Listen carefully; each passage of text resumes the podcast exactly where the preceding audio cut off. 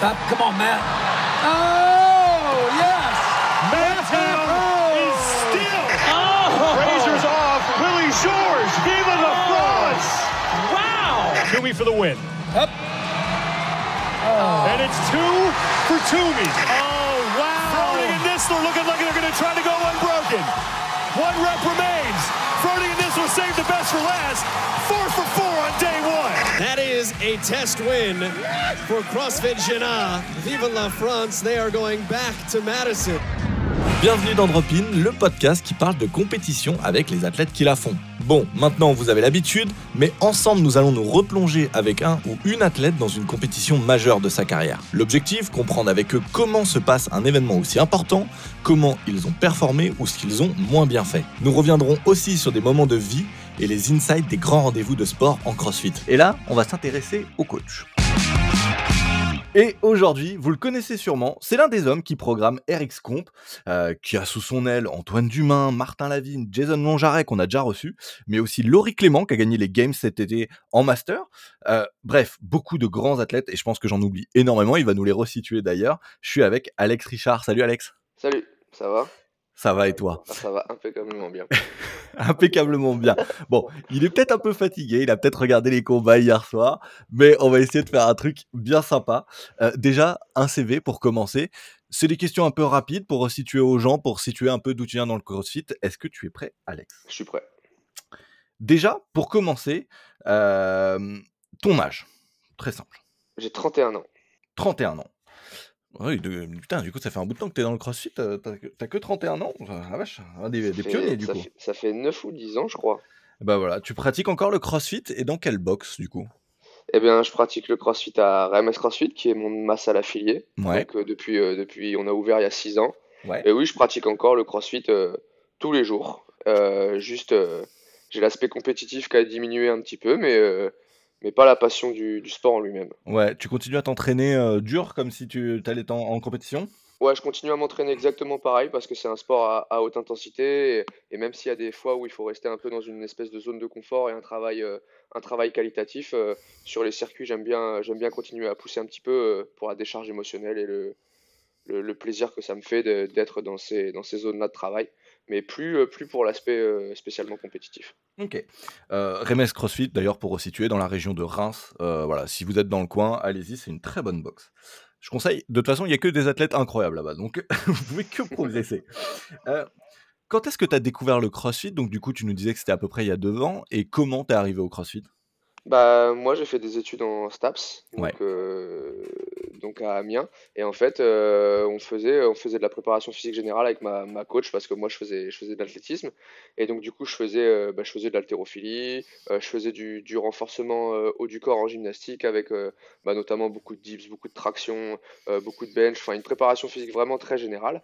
Et un jour, on a fait une une, une soirée euh, qui était un cross universitaire et ma, ma, ma coach avait, avait découvert euh, cette activité qui venait des États-Unis. Elle avait euh, fouillé un petit peu sur Internet, etc. Et en fait, elle s'était dit que c'était des, bah, des, des circuits training à, à assez haute intensité et que ce serait cool d'essayer dans cette, dans cette soirée-là universitaire. Et donc, du coup, on a fait un circuit, je me rappelle plus exactement des mouvements, mais il y avait, il y avait du rameur, il y avait, il y avait des, des pompes, il y avait des dips sur Matador à ce moment-là. Euh, il y avait un petit mouvement d'haltérophilie, mais je me rappelle plus exactement quoi. Mais tu sentais que c'était du crossfit un peu décousu. Les Mm. mouvements, ils avaient rien à voir entre eux. Euh, euh, tu, tu savais même pas pourquoi ils avaient été mis ensemble, juste ils avaient été mis ensemble. Ouais. Et puis euh, j'ai relativement bien accroché. On a commencé à en intégrer un peu dans la, dans la préparation physique euh, que j'avais pour, le, bah, pour mon sport. Mhm. Et puis bah, après, c'est devenu mon, mon sport à part entière, on va dire. Ouais, donc du coup, t'as pas commencé à coacher dès le départ. Tu t'as passé après Bah, coup. euh, une ouais, j'étais pas coach préparé. encore. Ok. J'étais pas coach encore, euh, j'étais euh, j'étais dans ma j'étais dans ma deuxième année de STAPS. D'accord. En fait, j'étais j'étais pas encore licencié et donc du coup pas encore euh, euh, apte à, à encadrer des gens. Donc du coup, j'ai passé ma L2, j'ai passé ma L3 et ensuite j'ai passé le, le level 1 et assez rapidement j'ai posé des CV, et assez rapidement j'ai travaillé, j'ai travaillé dans des salles de CrossFit. quoi. Ouais, donc t'as quasiment coaché depuis le départ, quoi. De- Bah, depuis le début du CrossFit, euh, Ouais, là, quoi. ouais, pas, ouais, on va dire un, un ou on va dire deux ans, deux ans, deux ans après, ouais, le temps de, de finir mes diplômes. Euh, si tu peux nous le dire, combien tu as d'athlètes sous, te- sous ton aile et d'équipes d'ailleurs, parce que je sais que tu bosses aussi avec des équipes, notamment CrossFit Camp, si je dis pas de bêtises.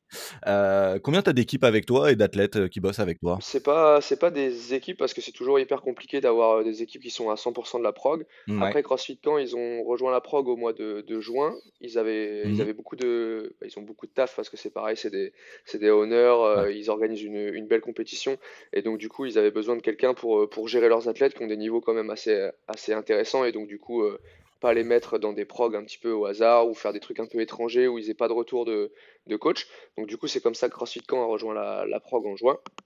Ouais. Euh, après, au niveau des athlètes, bon, on a, on a pas mal d'athlètes en perso avec, euh, avec Clément. Moi, je pense que j'ai une quinzaine d'athlètes en suivi personnalisé. Alors, Ah c'est ouais, pas vraiment de la programmation personnalisée parce que moi, je Mm. pense que la programmation personnalisée, ça isole les athlètes, donc on en fait très peu, voire on n'en fait pas du tout dans les RX-Comp, à part si vraiment il y a un besoin spécifique sur un mouvement ou sur une faiblesse en particulier.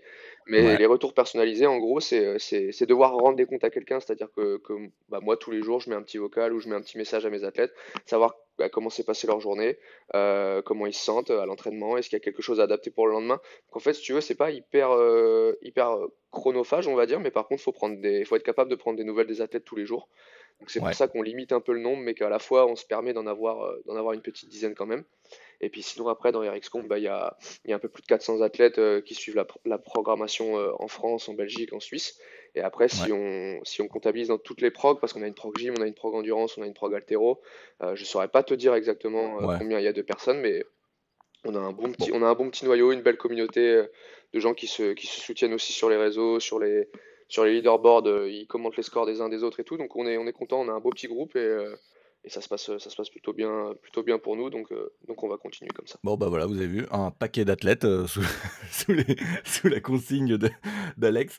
Enfin, ça doit être un, sacré taf. Du coup, pour les athlètes, on va dire que tu suis plus personnellement, moins de coaching perso, mais vraiment un accompagnement humain et être là avec eux pour les aider et savoir un peu comment ça s'est passé et avoir des retours. Ok. Exactement. exactement. Euh, alors là, je parle au sadique que tu es. Euh, ton mouvement préféré en tant que coach à mettre dans un WOD, un truc que tu adores mettre tout le temps ou souvent? Bah, je le mets pas souvent parce que c'est un, pour moi, c'est un, bon, c'est un mouvement qui doit quand même tomber une fois par semaine. Mais il y Mhm. a, il y a, y a forcément, y a le mouvement du thruster, il y a le mouvement du, du burpee, qui sont des, Ouais. des, des, bah, tu ne peux pas les éviter quand tu passes une saison open ou quart de finale ou que tu prépares un semi ou que tu veux aller au Mm. Games, tu peux pas les éviter. Le thruster, c'est Ouais. quand même un mouvement relativement global avec une- un gros travail euh, bah, de, de gainage automatiquement parce que tu as la barre en front track, euh, de pousser au-dessus de la tête, de pousser dans les membres inférieurs, euh, de stabilisation, bah, du coup, je l'ai dit en gainage. Ça fait, ça fait monter le cardio, ça fait, ça fait absolument tout bosser. C'est un mouvement que tu pourras pas rater dans ta saison. Mhm. Et en plus de ça, c'est un mouvement où tu n'as pas spécialement envie d'aller. Il fait, il fait assez mal, donc ça veut dire que mentalement, il a aussi une dominante importante. Euh, le burpee, euh, statistiquement, tout le monde peut en faire un. C'est juste, bah, ça va être ton moteur qui va primer. euh, comment tu peux les enchaîner, à quelle vitesse, avec quelle efficience de geste. Donc, euh, ouais, bah, de toute façon, thruster burpee, c'est. Il n'y a pas plus crossfit. Hein. Ouais, c'est la base. Ouais, c'est la très base, bien. hein. Tu as bien résumé, c'est les deux mouvements que je déteste, donc c'est la base, c'est parfait. Le mouvement, toi, que tu aimerais voir sortir du crossfit, est-ce que tu en as un que tu aimerais ne plus voir, qui pour toi est nul, sert à rien Il y en a un ou pas? Bah, je le trouve pas nul, mais je peux le trouver euh, dangereux parce qu'automatiquement on est tous plus ou moins déséquilibrés, euh, notamment en chaîne postérieure, chaîne antérieure, mais aussi sur les, sur on va dire sur le côté gauche, côté droit. C'est le, c'est le mouvement du pistol qui va demander Ah. une grosse mobilité au niveau de la cheville, un- une grosse tension dans le genou. Après, quelqu'un qui a une bonne mobilité, euh, un bon équilibre des forces sur son côté gauche, côté droit, antérieur, postérieur, c'est pas un mouvement qui peut être super dangereux, mais c'est un mouvement que moi j'évite de mettre trop souvent dans la programmation parce qu'on a déjà beaucoup de flexion de jambes, on a du travail de force en front squat, du travail de force en back squat. Euh, le deadlift, ça reste quand même une poussée, même si elle a un pourcentage inférieur de recrutement par rapport à la chaîne post, ça reste quand même une poussée. Euh, puis après, tous les mouvements qu'on met dans les WOD, donc euh, je trouve que c'est. euh, je le mets quand euh, je sais qu'on approche des compétitions et qu'il faut le répéter parce qu'il va y avoir un besoin sur ce mouvement-là potentiellement. Mais c'est pas mon, pas mon mouvement préféré du CrossFit. Ouais, c'est c'est un mouvement qui revient souvent dans les dans les mouvements dangereux que les gens ils aiment pas trop. Ouais, bah, tu C'est vrai mets que tout le poids de ton corps sur un sur un sur un pied, heu, tu viens effectuer une flexion de jambe, sachant que possi possiblement tu as pas la même mobilité de cheville à droite qu'à gauche, heu, tu pas la même mmh, mobilité de hanche, heu, tu vois les mecs qui se plient la jambe, ils accrochent le pied, c'est pas un en plus, c'est pas un mouvement que je trouve s'il est super bien fait à la à la à la Ionkowski par exemple, je trouve ça je trouve qu'il est beau, mais par exemple, nous, Antoine, à chaque fois quand il fait un pistol, je lui dis, je dis gros, tu te, tu chiffonnes là, hein, euh, c'est pas très beau. Après, il est fort, donc, bon, pas très grave, mais c'est sûr que c'est pas le mouvement que j'aime le plus euh, le voir faire. Ouais et puis surtout que ça ça fait un peu peur à chaque fois parce que c'est souvent des des des pistoles, c'est des trucs qui viennent avec des mouvements de jambes à côté, ils vont toujours mettre des trucs pour Ouais, fatiguer un ouais. peu les cannes et du Les coup ça cannes c'est là que ça ou, ou devient les dangereux, fléchisseurs de hanche, ouais, euh, Oui, c'est vrai. notamment au semi avec le, le, le complexe Oringamu qui venait vraiment euh, taper sur les, sur les fléchisseurs de hanche, euh, les pistoles Mmh. derrière doublés, en plus de ça, lesté, euh, le tout lesté, et combiné à des burpee box jump où il faut que tu aies une, une, bah, une utilisation des- des- de la chaîne antérieure et euh, ton extension de hanche euh, pour la boxe. Donc euh, c'était un très bon workout, mais euh, ouais, c'est vrai que le pistol, c'est un mouvement, euh, s'il dégage, ça me fera pas mal au cœur, quoi. Bon voilà, vous avez sa bête noire. Parfait. Bon bah merci, c'est fini pour le CV. On va attaquer un peu euh, toi en compétition, comment ça se passe? Euh, du coup, ma première question, c'est vraiment quel est le rôle d'un coach qui encadre des athlètes lors d'une compétition selon toi? Quelle est ta vision de ce rôle-là? Qu'est-ce que ça doit être? Euh, moi, mon objectif quand euh, j'emmène des athlètes en compétition, c'est vraiment de faire en sorte que eux n'aient à se soucier euh, que de leur exécution de workout, euh, que de s'échauffer correctement et de se mobiliser correctement. C'est-à-dire que bah, je fais un peu la, j'essaye de toujours être un peu la, la boniche, de, d'être avec les affaires, d'être, d'être vraiment le, d'amener les bottes s'il y a besoin, le pistolet, de faire en sorte d'aller chercher la bouteille d'eau, de faire en sorte que l'athlète il est vraiment à se concentrer que sur son besoin. Donc ça, c'est pas mon côté coach, mais c'est mon côté un peu humain où il faut Hmm. que l'athlète il se sente dans les meilleures conditions possibles. Après, au niveau du côté coach, euh, bah, en compétition, il n'y a pas spécialement grand grand chose à faire parce qu'en fait, tout le travail il est fait en amont normalement. Euh, il faut juste accompagner l'athlète sur, euh, sur ses besoins, donc l'orienter dans l'échauffement, l'orienter stratégiquement dans un workout. Est-ce qu'il a la bonne stratégie, oui ou non? Où il se situe dans la leaderboard? Est-ce que, ce WOD-là il est important pour lui? Est-ce qu'il doit marquer des points ou est-ce qu'il doit essayer au contraire de limiter la casse? Vraiment l'accompagner stratégiquement, euh, vraiment essayer d'être là pour lui. Mais pour moi, si le travail, euh, euh, si le travail toute la saison il est bien fait avec l'athlète, il n'y a pas grand grand chose à faire. Par exemple, moi au semi, je pense pas avoir eu un rôle de coach euh, hyper hyper important. Par contre, le fait d'être là à côté d'eux, euh, lui demander si ça va, lui demander s'il se sent bien, lui demander si si euh, si si sa mobilité d'épaule euh, avant de partir sur le WOD ça se passe bien, s'il n'a pas une douleur, euh, lui proposer un warm-up, euh, masser un peu le trapèze s'il y a besoin, sans forcément être kiné, mais masser un trapèze, tu le sens quand il y a une tension, tu peux appuyer un peu dessus. Euh, Vraiment être juste être là parce que le travail du, du coach en fait il s'est déjà fait toute la saison. Mmh. Arrivé en compétition, ton rôle il s'amenuise un petit peu, t'es plus là que pour l'exécution et t'es plus là que pour le mettre dans les meilleures conditions possibles pour qu'il performe. Et, et le rôle de coach en compétition il est pour moi un peu moins important que le rôle de coach que je peux avoir euh, toute la saison où là vraiment on vient euh, préparer les compétitions. Ouais, donc euh, vous voyez un peu déjà quand même tout l'investissement, parce que mine de rien, c'est quand même un investissement, il faut être présent. Là, tout ce que tu nous as décrit, c'est des choses où il faut être présent avec la tête, il faut être là avec lui. Ouais, Euh, tu gères beaucoup de choses du coup, et tu gères aussi beaucoup d'athlètes, parce que rien que sur les semis, si je dis pas de bêtises, sur les hommes, tu avais déjà trois athlètes avec toi. Ouais, ouais, ouais, ouais. Euh, sur les femmes, il y avait Laurie aussi, je crois, si je dis pas de bêtises. Ouais, il euh, y avait Laurie. Après, Laurie, il venait, il venait fraîchement de, de rejoindre la c'est prog. ça. Donc, euh, donc en fait, elle avait euh, Elle bah, faisait un peu dans son athlète, coin et tu athlète. gérais. euh, Non, non, moi je, je, je gérais même pas Ah Laurie. oui, J'allais juste voir. Il y avait, il y avait euh, Romain qui s'occupait d'elle de, de Camp, et, euh, et moi j'allais juste voir euh, comment elle allait, comment elle se sentait, comment ils avaient, euh, comment stratégiquement en gros ils avaient réfléchi le truc. Mm. Euh, être là aussi, pareil, un peu en soutien, mais un peu plus en retrait parce qu'il y avait Romain qui, qui bossait. Bah, qui bossait avec elle et qui bossait déjà très bien. Mm. Nous, ils nous ont, euh, ils ont vraiment rejoint la prog euh, juste après les, les semis. Donc ça veut dire qu'en fait, ils étaient déjà sous la bannière RXCOM parce que bah, Mm. le, le, le contrat était plus ou moins euh, Ficelé. euh, ficelé entre nous et on savait qu'on allait bosser ensemble. Et donc, du coup, moi, j'ai commencé un petit peu à, bah, à savoir comment, à vouloir savoir comment allait Steven sur place, Ouais. comment il gérait ses émotions, etc. commencer à tâtonner un peu. Mais pour le coup, avec Laurie, j'ai pas hyper bossé ce week-end-là. La chance que j'ai eue, c'est que Martin et euh, Jason, ils ont été euh, longtemps dans la même vague. Ouais. Donc ça veut dire qu'en fait, au niveau de l'échauffement, bah, il y avait Antoine qui était sur un échauffement un peu plus général. Il, il alternait les ergos, il alternait la mobilité. Et les deux autres étaient déjà sur du spécifique, euh, du spécifique workout. Donc je passais du temps avec eux, j'essayais de voir comment ils allaient. Euh, on chargeait les barres dans la zone d'échauffement parce que c'était chiant. Ils avaient ramené les poids des, des États-Unis, là, donc c'était des Oui. livres. J'avais le téléphone pour calculer toutes les deux secondes ce qu'il y avait sur la barre et ce qu'il n'y avait pas, ce qu'on rajoutait ou pas. Euh, on préparait stratégiquement, et puis forcément, bah, ils avaient chacun leur stratégie parce qu'ils ont chacun leur, euh, leur dominante et leur faiblesse, on va dire. Mhm. Donc, euh, donc, euh, donc oui, c'était, c'était quand même plutôt cool. Et après, au niveau des teams, c'est pareil. On avait, euh, on avait, euh, bah, il y avait Johan Gigor qui faisait la prog encore à, à ce moment-là, mais, Ouais. Mais qu'un, qu'un, qu'un grand gaillard, il n'avait pas besoin de, pas besoin de moi. Par contre, il y avait Lucas et Laura euh, qui, eux, étaient sous la guidance du coup de Johan, qui était qui un très bon euh, tacticien, on va dire, euh, sur les workouts. Et puis bah moi, dès qu'il y avait besoin un peu de parler à côté, de savoir comment ils allaient, etc., j'étais, là pour eux, savoir comment ils allaient, regarder leur workout, euh, les féliciter, tout. Pas le rôle d'un coach, mais le rôle d'un, le rôle d'un bon, d'un bon humain, quoi. Être là pour eux quand ils en ont, quand ils en ont besoin. quoi. Ouais, donc là, cette année, ça allait encore.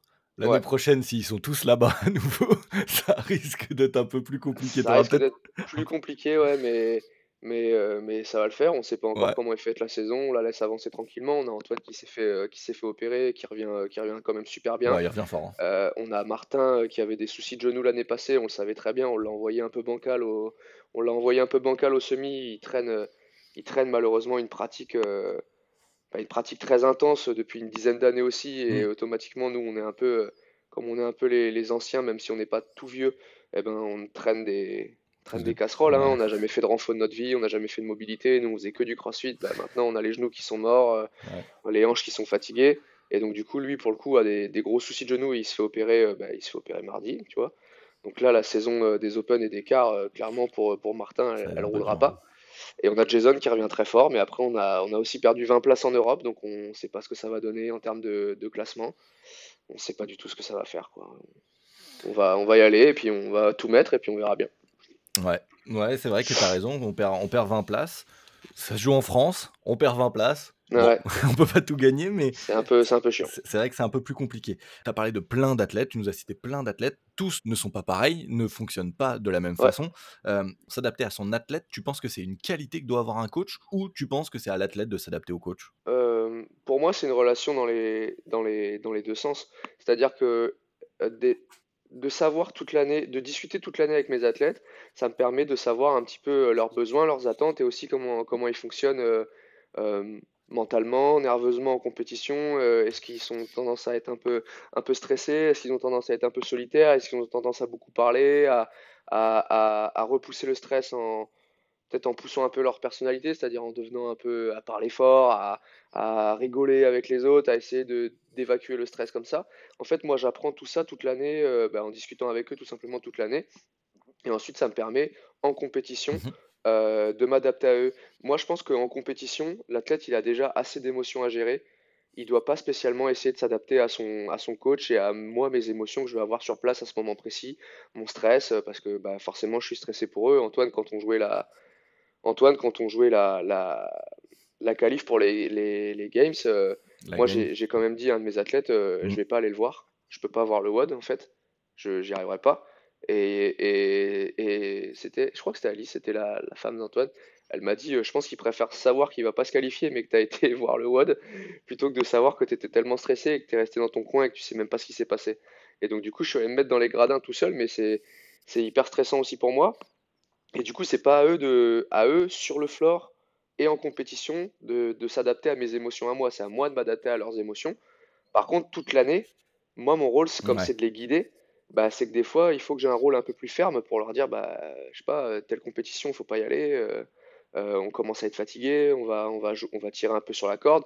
Et parfois, c'est à eux aussi, en saison, du coup, de, bah, d'essayer de se, de rentrer un peu dans le moule, de manière à prendre bah, ma façon de travailler Et par contre, en compétition, je peux pas leur, euh, je peux pas leur, euh, leur imposer des choses. Ils ont déjà tellement d'émotions à gérer qu'ils vont pas en plus essayer de gérer les miennes. Ouais, bah tu m'étonnes. C'est ce que j'allais dire. En fait, t'es- pour eux, d'un côté, donc t'as le côté un peu aide, support, où tu, tu leur apportes leur, bouteille, tout ça, mais t'as t'es aussi un vrai rempart psychologique sur lequel ils peuvent dé- pas défouler leur, leur frustration, mais en tout cas les, les sortir, en parler avec toi. Et toi, tu dois accepter tout ça, tout prendre Ouais. et essayer de le gérer. Ça doit être très compliqué. Comment tu, toi, t'arrives vraiment bien à le faire ou tu, tu, tu, tu le gardes pour toi et tu le ressors en, en revenant?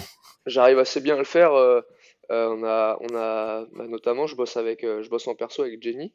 Mhm. Donc Jenny, c'est une, une master, une master euh, euh, française qui tourne vraiment fort sur toutes les, les compétitions, notamment françaises. Et, et euh, elle a été au Dapalooza cette année euh, bah, dans sa catégorie, donc, euh, donc ça tourne vraiment fort.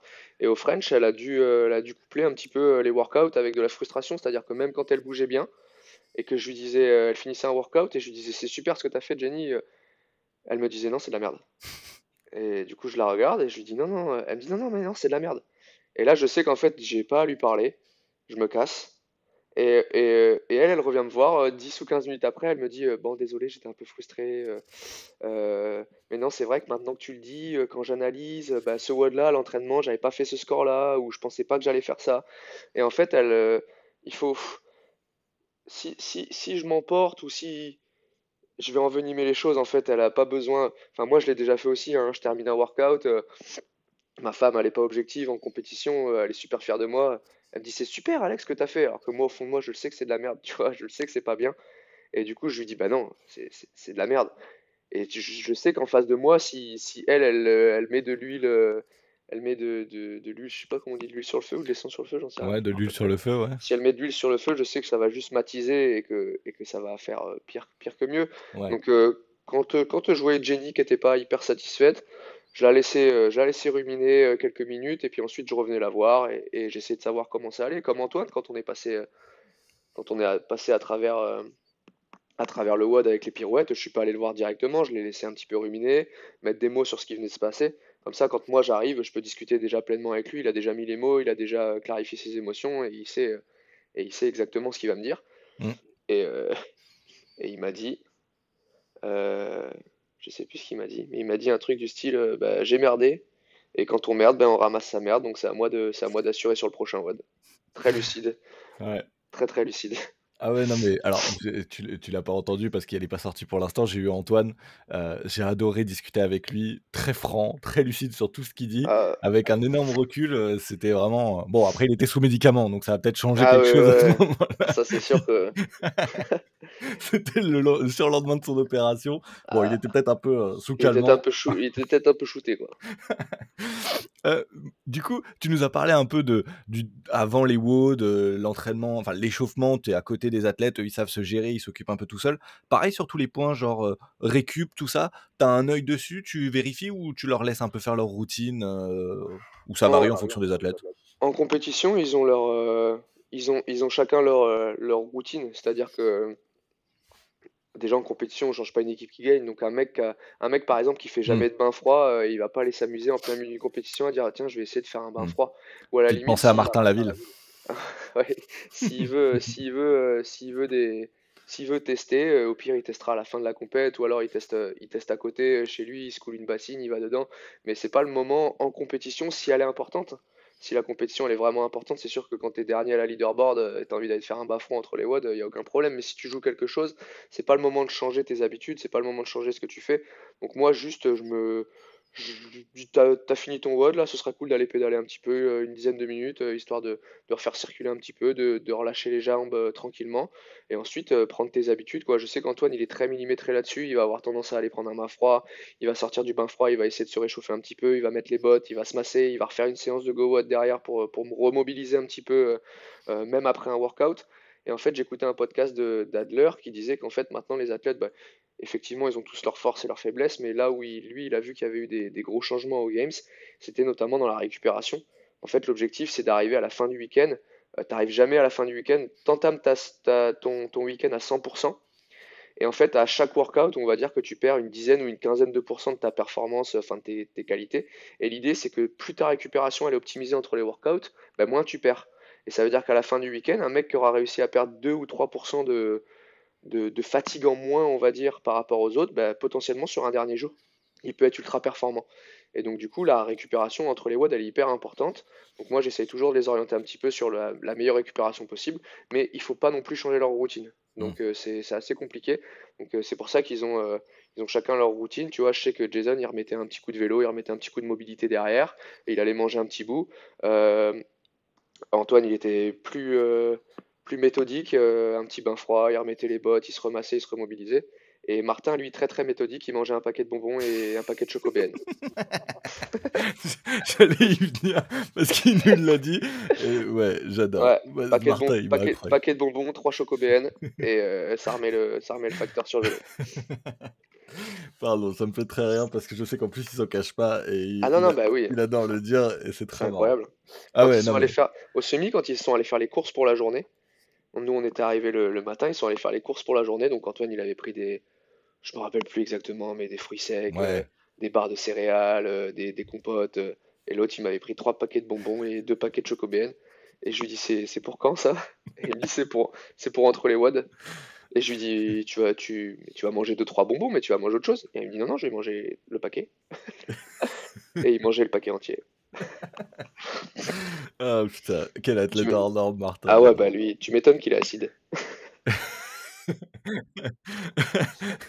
non mais c'est fou. Et puis je me rappelle qu'en interview avec lui, on en avait discuté et tu lui avais dit bon bah si ça marche sur toi, on va pas changer tes habitudes. Ah ouais, c'est ça. Mais t'étais, t'étais quand même assez choqué. Moi, tu sais qu'il qu'ils sont venus faire, ils sont venus faire l'écart à la maison. Ouais. Et, euh, et là, je les ai chouchoutés. hein. Ils étaient, euh, ils étaient à la maison. euh, Avec ma femme, on a acheté une, une maison. On a, on a plusieurs chambres, donc on pouvait tous les loger. Ils étaient tous à la maison. C'était, vra- c'était vraiment la folie. Il y avait Gabin, il y avait, il y avait Antoine et il y avait Martin. Et le matin, quand ils se levaient, je leur avais préparé euh, le petit déjeuner du roi. Ils étaient, ils étaient super contents. Et Martin, il me lâche, euh, c'est quoi le truc vert là? Et je lui dis, bah, bah ça c'est de la salade, Martin.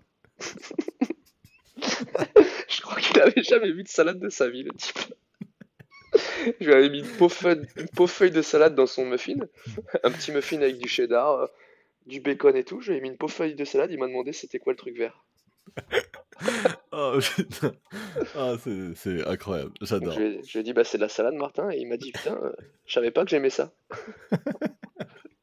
Bah, il n'y a pas d'âge pour découvrir des choses. non, hein, bah c'est non, bah, c'est bien. Du coup, Ah, je crois qu'il se met une feuille de salade maintenant le matin sur ses chocobéennes, Ah, trempée j'adore. dans le chocolat chaud. Je crois que Martin, ça va devenir ma découverte euh, d'athlète numéro 1 de cette Ah ouais. saison. C'est assez. Ah, euh, J'adore. Il me fait mourir de rire. incroyable. Ah ouais, trop incroyable. Euh, bon, on va continuer un peu sur les anecdotes comme ça. Euh, Est-ce qu'il t'est déjà arrivé d'énormes galères en compétition? Euh, Quand je pense à ça, tu sais, des trucs genre vous partez à l'étranger, avion loupé. euh, Est-ce que tu as des anecdotes un peu comme ça aussi? Des trucs, des galères horribles qu'il a fallu gérer et vous en êtes plutôt bien sortis, tu vois? Des trucs un peu comme ça, t'en as ou pas Alors franchement, je vais te décevoir, mais non, j'en ai aucune. Mais ouais, mais j'aurais dû me douter. Quand je vois comment t'es millimétré depuis le départ, c'est pas possible que tu loupes un truc comme ça. Non, bah après, je. Non, ça m'est ça... non, ça m'est jamais arrivé. Bon, une fois avec, euh, avec mon pote Alban, il y a eu un retard sur un train. Ouais. Et en fait, euh, on s'est, on a pris, euh, en fait, le train d'avant n'était pas parti, du coup, le nôtre n'était pas arrivé. Et en fait, moi, quand je suis arrivé en courant parce que je pensais qu'on était en retard, on a pris le, le train d'avant, en fait, on n'a pas pris le nôtre. Ah oui, donc vous donc, coup, on a fini, on a fini à perpète, on s'est fait embrouiller dans le train. Il y avait une nana qui me disait que j'étais à sa place. Alors, moi, j'en démordais pas, j'étais sûr de moi, c'était écrit sur le ticket. Mais sauf qu'en fait, j'étais pas dans le bon train. Et donc, du coup, euh, on a un peu eu l'air bête. Et du coup, euh, bah, au lieu de rentrer, j'ai une bêtise, à 9h le matin, on est rentré à 19h le soir. Ah Mais non, sinon, c'est le seul. euh, non, j'ai jamais eu de. En fait, j'ai jamais eu de soucis parce que généralement, je laisse les autres organiser. Ah, sais, moi, je préfère, je préfère dire, ouais, choisissez le logement, je vous fais un virement, que de, que de moi choisir le logement, tu vois. Donc, Et- généralement, comme euh, je suis un peu feignant là-dessus, il bah, n'y a pas de bêtises parce que c'est les autres qui font. Mais si c'était moi, il y aurait de vrais problèmes. Par exemple, notamment euh, à Berlin, j'avais réservé, euh, j'avais réservé une nuit en trop. Euh, j'avais réservé que j'arrivais le mercredi soir alors que j'arrivais le jeudi ou un truc du genre. Et donc du coup, il m'avait annulé, euh, il m'avait annulé ma réservation d'hôtel. Du coup, quand je suis arrivé à Berlin, j'avais pas d'hôtel. Ah putain. Donc euh, la chance que j'ai eue, c'est que du coup, j'y suis allé. Je leur ai dit, bah attendez, la chambre elle a été réservée tout le long. Hmm. Il y a juste à soustraire une nuit. Et donc du coup, ils ont soustrait la nuit, mais sauf qu'ils m'ont ils m'ont puni en me la facturant quand même parce que je m'étais pas présenté la veille. Mais c'est le seul truc en vrai, sinon non, pas de Pas de galère, hein, pas trop. Bon, bon, bah écoute, euh, tant mieux pour toi. Mais du coup, on, on y vient comme ça. Toi, du coup, tu vas suivre tous ces athlètes-là. Ouais. Comment tu arrives à financer tous ces voyages, tous ces endroits où tu vas C'est tu fais comment? Parce que je vois des athlètes qui font tu sais, des cagnottes litchi, euh, Ouais. qui s'aident avec des ventes de t-shirts, des choses comme ça. Toi, comment tu arrives à gérer euh, tout ça? Parce qu'en plus, faut se rappeler que tu as une boxe à gérer. Ça Ouais. doit pas être facile tous les jours de devoir partir en compétition avec tout le monde. Bah alors euh, en vrai déjà moi je suis hyper casanier donc quand tu me verras aller en compétition généralement si tu peux prendre un compas euh, mettre à peu près 3 heures de route autour de chez moi et tu me verras pas beaucoup ailleurs. Donc là par exemple on a accompagné des athlètes au German donc moi j'avais des athlètes de la boxe qui y allaient et en plus de ça on avait des athlètes un peu euh, en indiv euh, euh, Clément et moi donc euh, du coup on est, on est parti en, en Allemagne Ouais. et en fait t'as l'impression que l'Allemagne c'est super loin mais moi d'où je suis on met 3 Ça heures et va demie de route. Ouais. Ouais on met 3 heures et demie de route donc ça va. L'autre compétition où j'ai accompagné des athlètes cette année, c'était les French. Donc les. French, bah, moi j'ai des, j'ai des amis sur place, notamment j'étais chez Mel avec qui, avec qui je bosse sur, les, sur le contenu photo, etc. et vidéo Mhm. de la, de la prog. Donc j'ai logé chez elle et, et puis c'était à une heure et demie de route de chez moi.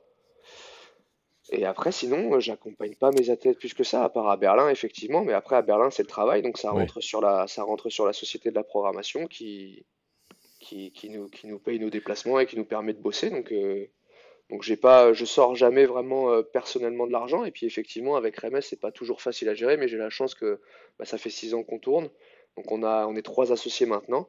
Et Mm. moi, quand je mets sur le planning que je suis pas là, bah, j'ai un autre, euh, un autre des coachs qui récupère. En fait, on est trois associés, mais on est trois coachs. Donc du coup, ce qui est bien, c'est qu'en fait, il y, a- il y en a pas un qui est là en mode, euh, il est pas investi dans la structure. Euh, S'il y en a un qui est pas là, bah, c'est l'autre qui coach. Ouais, t'as la chance de pouvoir euh, Ouais, bouger tout seul. En fait, il y a que toi qui vas suivre ça. les athlètes. Eux, ils sont vraiment concentrés sur, sur ça, la boxe. c'est ça, euh. ouais, parce qu'en fait, c'est deux, structures totalement différentes. C'est-à-dire Mm. que à, à RMS, euh, on est trois associés. Donc, il y a, il y a Julien Rateron qui lui s'occupe de la partie endurance dans la prog. Euh, il y a Tina, y a Tina Moeglin qui s'appelle Tina Nina maintenant, mais qui, elle, euh, elle ne, n'intervient pas dans la programmation. Donc, en fait, elle bosse à RMS, elle fait ses, ses heures de, de coaching, euh, de présence et de, et de coaching perso. Mais en fait, elle n'intervient pas dans la prog. C'est deux structures différentes, j'ai deux sociétés. D'accord.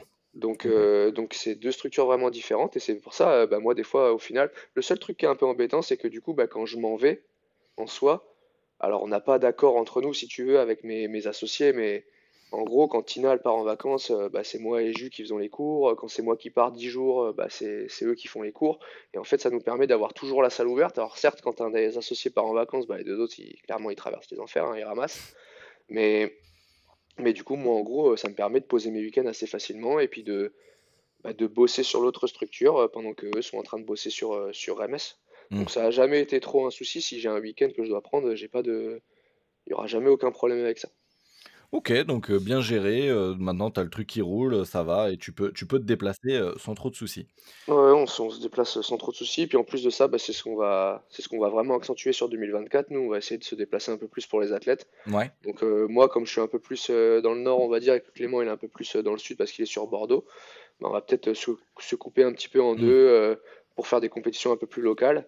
Sachant que moi, je couvrirai du coup un peu le nord de la France et lui un peu plus le, le- le sud. Et puis on va essayer d'aller accompagner le maximum d'athlètes possible euh, en compétition. Ok, bon bah voilà, bah du coup maintenant euh, prenez, euh, prenez vos appareils photo si vous croyez, si vous croisez Alex, bah c'est que c'est peut-être une chance. Il ouais, pas sûr de le voir souvent. Ah bah si, si, si, si à Maintenant plus, si de 3 heures de route de chez moi, euh, a- Mais du coup les semis à Lyon, euh, c'est 3 heures ou pas? Non, c'est un peu plus, mais je, ferai- je, je ferai Ouais, l'effort. là c'est la société. Ouais, je ferai, je ferai l'effort. Euh, du coup, on a un peu commencé à l'aborder tout à l'heure avec, euh, tu parlais de ce fameux wood euh, pirouette d'Antoine. Ouais. Est-ce que toi, en tant que coach, tu as déjà eu des énormes frustrations comme ça? Euh, Tu sais, des trucs où c'est passé à pas grand-chose et tu étais autant, autant frustré qu'un athlète. Est-ce que tu as déjà eu ce genre de sentiment-là avec euh, certains athlètes euh, suite à des prestations ou des choses comme ça? Bah non, c'est la... ce WOD-là, euh, pour le coup, c'était la première fois parce que, bah, tu sais, si tu si as un athlète qui est, qui est, même s'il est dans une des grosses compétitions européennes, euh, j'ai une bêtise, il est à Madrid, ou il est au German, ou il est, à, ou il est à- au French Throwdown, euh, l'événement classique, je parle, bah, tu sais que, au pire, tout ce qu'il perd, c'est, c'est de l'argent. Tu vois, si jamais, euh, si jamais il rate un podium parce qu'il a fait une bêtise sur un WOD ou parce que, ou parce que quoi que ce soit, bah, tout ce qu'il va perdre, entre guillemets, c'est un chèque sur le podium, mais ça va mener à rien. Là, on savait Mm. que ça menait à quelque chose, en fait, on savait qu'on avait le but ultime à portée de main. Et bah, tu peux même pas lui en vouloir, Antoine, parce qu'en vrai, c'est pas une bêtise. C'est juste que Non. euh, déjà, et euh, il y a, il y a Flo Paillasson de chez, de chez Fit Process qui l'a dit dans un, dans un podcast aussi. Le juge n'a pas été hyper sympa avec Antoine. Tu ajoutes ça sur le fait que ce soit aussi un point faible. Ouais. Et ça joue à pas grand chose sur, sur Plus une WOD-là. épaule peut-être euh, un peu Ah, bah euh, une épaule, une déjà, oui, une épaule déjà branlante, mais après, le mec, euh, bon, là, Moi, c'est- moi, il m'a dit que ça avait rien à voir avec euh, l'épaule, Non, mais c'est vrai qu'on peut se dire c'est déjà impressionnant le parcours. Ça hein. n'a rien à voir, mais bon, euh, le, bice- le, le, le biceps euh, était déjà quand même déchiré à 50%. C'est le supraépineux, Mm. pas le biceps. Oui, Donc il était déjà déchiré à 50%. Parce qu'Antoine, il, il- il s'est pris pour un surfeur et il a cru que c'était cool de faire du skate dans les rues de Paris à deux jours de, de l'événement le plus important de sa vie. Donc forcément, il a pris une boîte. Donc, euh, bon, bref, ça, on va pas revenir dessus. Mais euh, Oh là, Et bon, il, voilà. va, il va aimer cette interview. euh, il va être content, Ah ouais, être- Martin. Tu- Bah, euh, Martin, ça il reste. manque Jason à qui mettre une pilule et Non, puis Jason, bon. Jason, je lui mettrai pas de pilule. mais, mais ouais, Antoine, Antoine, il s'est pris pour un surfeur à, à 5 jours des, des, des semis, donc forcément, il s'est, viandé dans Paris et il s'est sauté l'épaule.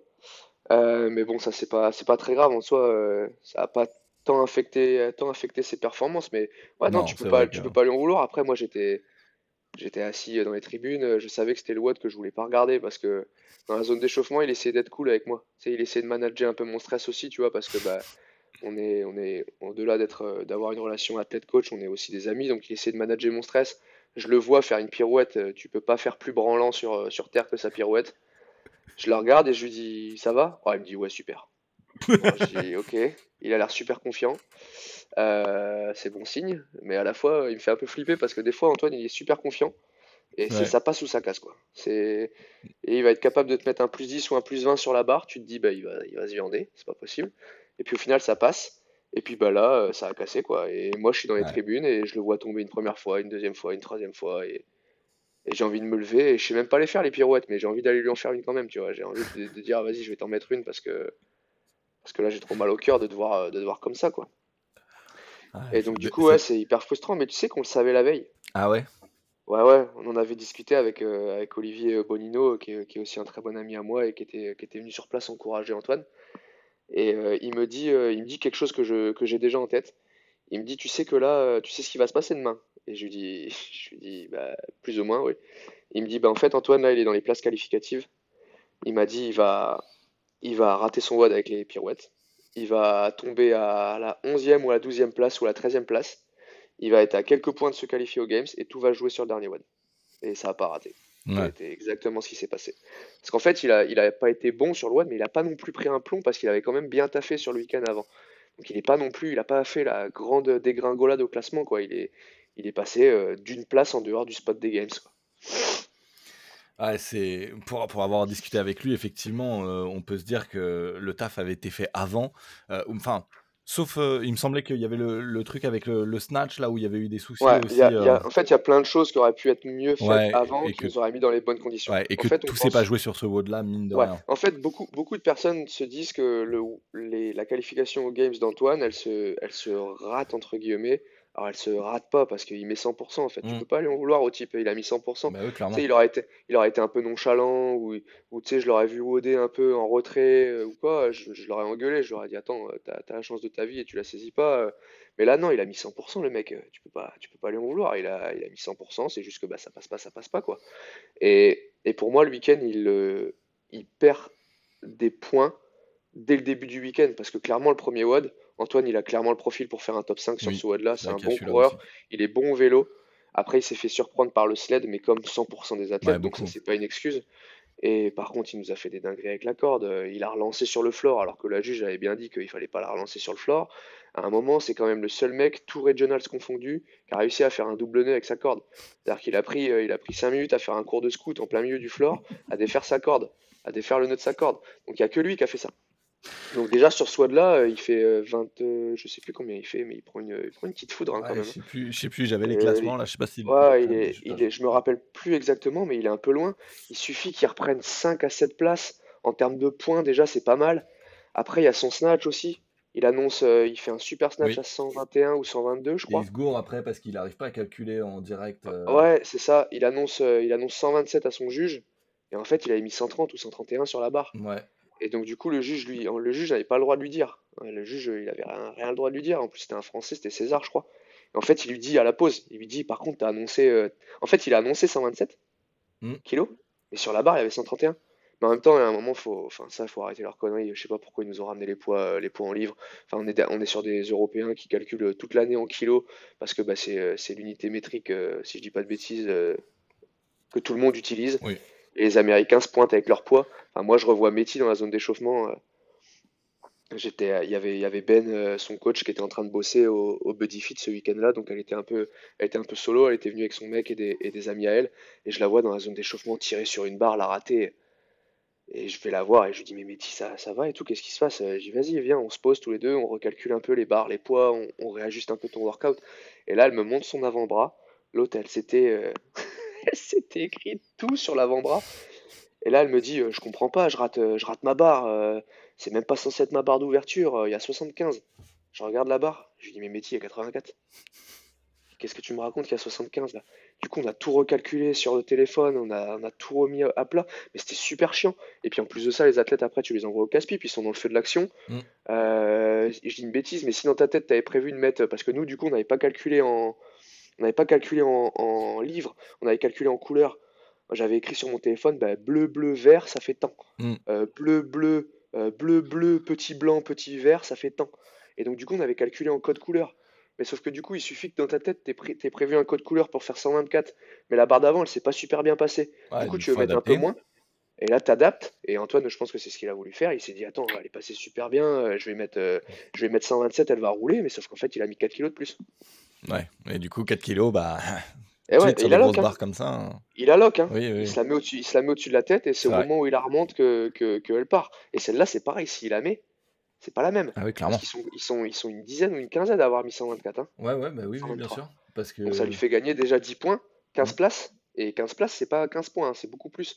Et quand, et quand il arrive sur le dernier WOD, avec euh, Fabi Benedito, ils ont 17 points d'écart. Donc en soi, son WOD 1, il le gère un peu mieux. Et il se plante pas sur le snatch. Mm. Euh, potentiellement, il est encore devant Fabi Benedito.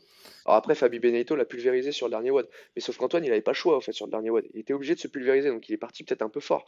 Alors que ça se trouve, s'il avait Benedito à côté, il aurait été peut-être un peu plus dans une, dans une situation de gestion. Il serait peut-être dit, attends, j'ai juste besoin d'avoir 2-3 places d'écart avec Benedito, même s'il me bat, du moment que je prends pas 5 places d'écart, euh, je suis devant. Et en fait, on s'est pas mis dans les conditions, on s'est mis dans des bonnes conditions, mais on s'est pas mis dans les meilleures conditions possibles pour Mm. justement euh, prendre une rouste sur le dernier event. Ouais, bah là j'ai le classement d'ailleurs euh, pour, pour faire un rappel. Donc tu me demandais le classement d'Antoine au premier WOD, il fait 37ème. Ouais, c'est ça que j'avais en tête. Et, J'avais 30 euh, 33 ou 37. Et là, il se loupe pas, il met 5 libs de plus. Donc il passe de 265 validés à euh, 270 par exemple. Il prend 5 places sur cet event-là. Ouais, bah c'est ça. Donc euh, ouais, c'est, ça s'est joué à vraiment des petits détails aussi avant ça, qui ont fait que détails. ce WOD 6, il ça. était terrible pour lui. quoi. C'est ça, mais après aussi, c'est aussi de l'expérience. Antoine, Mm. il- même s'il a une belle maturité et que quand tu discutes avec lui, tu as l'impression qu'il a bien. Bah, il- c'est pas l'impression, c'est il a bien la tête sur les épaules. C'est quelqu'un quelqu'un qui est, qui est vraiment posé, qui sait où il va dans sa discipline. Faut pas oublier que l'année dernière, euh, le contrat qu'on avait entre lui et moi, c'était Alex, je veux faire un semi. Mm. Donc c'était moi, je le fais, je fais en sorte qu'il pique, c'est-à-dire qu'il soit dans les meilleures conditions possibles en quart de finale, parce que l'objectif c'est le semi. On va au semi, il se qualifie bien, et là il me dit putain, je sens que je peux peut-être faire quelque chose à aux Games. Et là je lui dis Antoine, euh, je t'ai monté trop haut, en fait t'es tu seras pas optimal, tu t'es déjà en train de redescendre en fait, tu t'en rends pas compte, mais tu es en train de faire piquer ton athlète pour qu'il soit dans des conditions euh, les plus hautes possibles. Et en fait, derrière, euh, c'est pas la dégringolade. Euh, Nerveusement, si tu veux, il a continué à garder un petit peu cet élan-là. Mm. Et il avait encore une fraîcheur physique parce qu'il travaillait sur ses acquis. Mais moi, je savais que le Antoine qu'on avait eu au quart de finale et le Antoine qu'on avait au semi, il était déjà un peu moins fort au semi. Après, c'est le cas pour tous les athlètes, pratiquement. À Ouais. part ceux qui sont vraiment sûrs. euh, là, Willy George, euh, il est arrivé euh, à ce semi-là euh, à Londres, il a roulé sur tout le monde. Il était, il était incroyable. Oudé, pareil, incroyable. Enfin, tous les athlètes qui se qualifient à ce semi-là, ils étaient, ils étaient incroyables. Mm. Et Antoine, il, il bouge bien. Il arrive sur le dernier WOD et l'avant-dernier WOD, il a zéro énergie, il a plus rien. C'était pas le Antoine que, que je connaissais, quoi. Mm. C'était plus lui. Et donc, du coup, là, cette année, l'objectif était totalement différent. Là, l'objectif, c'était d'aller aux Games. Et donc, du coup, automatiquement, ben, en quart de finale, moi, j'ai fait en sorte qu'il soit pas dans un état de pic de performance comme pouvaient l'être les autres. C'est-à-dire que Martin, Jason et, euh, et Gabin, ils étaient en pic de performance, c'est-à-dire qu'ils Normalement, ils étaient au sommet de leur saison. Mm. Et Antoine, pas du tout. Antoine, il était encore sur du 85-90%. Mais seulement, on savait qu'avec Antoine, c'était largement suffisant pour se qualifier. Et donc, du coup, il va au semi. Et là, au semi, on est à 100%. Là, clairement, euh, c'est la meilleure version possible d'Antoine qu'on ait, qu'on ait vue. Le seul problème, c'est que bah, t'as beau avoir la meilleure version possible. euh, le mec, il a fait qu'un semi dans sa vie. Et il, Mm. a, euh, il a quelques années de crossfit. C'est pas non plus le plus grand crossfitter Ah oui, non, français c'est quoi, en termes de temps. de temps. Donc ça veut dire qu'automatiquement, en termes d'expérience, bah, t'as beau être en pic de forme, t'es pas, euh, t'as pas l'expérience des autres et les petites erreurs, les petits pourcentages d'erreurs qu'il a payé sur euh, chaque WOD, et ben euh, c'est ça qui fait qu'on se qualifie pas. Ouais, tu l'as dit, c'est que son deuxième semi, ouais, d'ailleurs en, en l'interviewant, euh, il m'a rappelé que c'était son deuxième. Moi, j'étais persuadé Ouais. que c'était son premier. Et après, il me l'a dit et je dis, mais oui, l'année où Willy Il George, il y va avec euh, Guillaume et tout, euh, effectivement, il était là. Et Ouais, il était à euh, Londres avec eux. il y avait Elliot aussi, je m'en rappelle. Ouais, donc, il y avait beaucoup de. Français d'ailleurs. Mais Et il a fait, il a fait une last chance. hein. Il était dans oui. la last chance qualifier. Et en vrai. fait, on a, on a, on a dit, en fait, euh, on savait que la, last- la last chance qualifier, c'est le, c'est le, c'est le- la pire compétition au monde. C'est-à-dire que tu as les, Ouais. les, les 20 mecs qui n'ont pas réussi à se qualifier aux Games, mais qui sont quand même monstrueux, parce qu'ils étaient à deux doigts de le faire, Mm. qui sont sur un seul event, à domicile, et il n'y a qu'un seul mec qui se qualifie. Et là, je lui ai dit, vas-y, euh, clairement. Non, non, je lui ai dit, on laisse tomber. Enfin, Ah. le, mec, le mec, il est rôti, il sort d'un quart de finale où on a tout mis. Euh, il sort d'un semi où il a re-tout mis. Derrière, on savait qu'on avait les French parce qu'il s'était qualifié aux French derrière. Ouais. Et, euh, et là, il, veut, il y a un, un week-end où encore, il, de- il bossait encore, il était encore policier, donc il devait poser un week-end, venir à la maison pour refaire un last chance qualifier, sachant que les chances de se qualifier, bah, elles sont de 1 sur 20, sachant que c'est pas 1 sur 20 genre euh, de mec lambda, c'est 1 sur 20 de monstre. Ouais. De, de mecs qui jouent Et à une dit, seconde près, quoi. Ouais, c'est ça. Je lui ai dit, on laisse tomber, on fait pas. Bah oui. Puis d'ailleurs, euh, je me rappelle que moi, c'était la première fois que je voyais Antoine au French euh, après. Euh, Il fait pas un très bon French, si je m'en rappelle bien. Ça va, Il mais fait un- Il fait un meilleur French que celui, de, celui qu'il a fait après le Ouais. semi de cette année. ouais, mais on en avait parlé après. euh, il il m'avait dit en interview, euh, ça, ça va- devrait sortir, tu vas bientôt l'entendre, mais il disait que après ces semis-là, il faisait croire que, enfin, c'est pas il faisait croire, il pensait lui-même que ça allait, et en fin de compte, ça allait pas euh, mentalement. Ça allait pas du vraiment euh, Après, est-ce qu'il il parlait des semis, il parlait du, de ce semi-là. Ouais, de French de cette année. Ouais, bah c'était, oui, c'était sûr.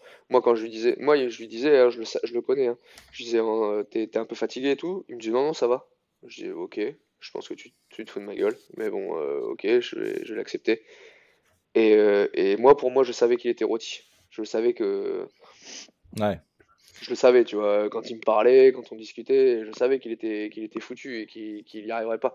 Mais il me disait, euh, j'ai besoin de me rassurer, euh, euh, j'ai fait un bon, euh, il a quand même fait un bon semi hein, au final. hein, Oui, bah, bah, oui. pas Games, il a fait un super semi. Euh, j'ai fait un bon semi, je vais, là c'est sur le sol français, je, veux- je veux montrer que, que je suis là pour les Français, je vais tout donner et je vais aller chercher un podium. Et quand je vois les noms, et quand je vois comment il est fatigué, je me dis, mon copain, ça va être compliqué le podium, mais bon, mais bon, ok quoi. je vais pas, je vais pas une nouvelle fois mettre mes émotions sur la table pour que toi tu les, tu les, tu t'imprègnes d'elles alors que ça se trouve tes émotions elles sont bonnes. Mm. Donc du coup je le laisse. Et à la fin des French, euh, il m'envoie un message, il me dit, euh, j'étais une ombre, euh, je le savais, je suis fatigué. Il s'était clairement parmi de sa qualification ratée entre guillemets au, aux Games quoi. Mais après, qui s'en serait remis aussi facilement en même Bah, temps? Clairement, c'est dur hein, parce qu'il faut se dire que des semis comme ça, euh, ça change une vie. hein. Euh, Bah. Antoine, il part aux Games, il rentre dans les athlètes qui peuvent, être, qui C'est peuvent ça. vivre du crossfit euh, totalement. euh, Enfin, il y, a- il y a beaucoup trop d'enjeux et c'est quasiment l'en- Il y a, l'enjeu il y a hein. beaucoup d'enjeux, et puis en plus de ça, tu, tu vois, euh, moi je reprends, je reprends une discussion qu'on a eue avec Laura, Laura Munier, Mhm. où elle est passée, euh, il y a une année où elle est pas passée loin d'aller sur un semi, Mhm. ça lui a fait, ça lui a fait euh, du mal de pas se qualifier.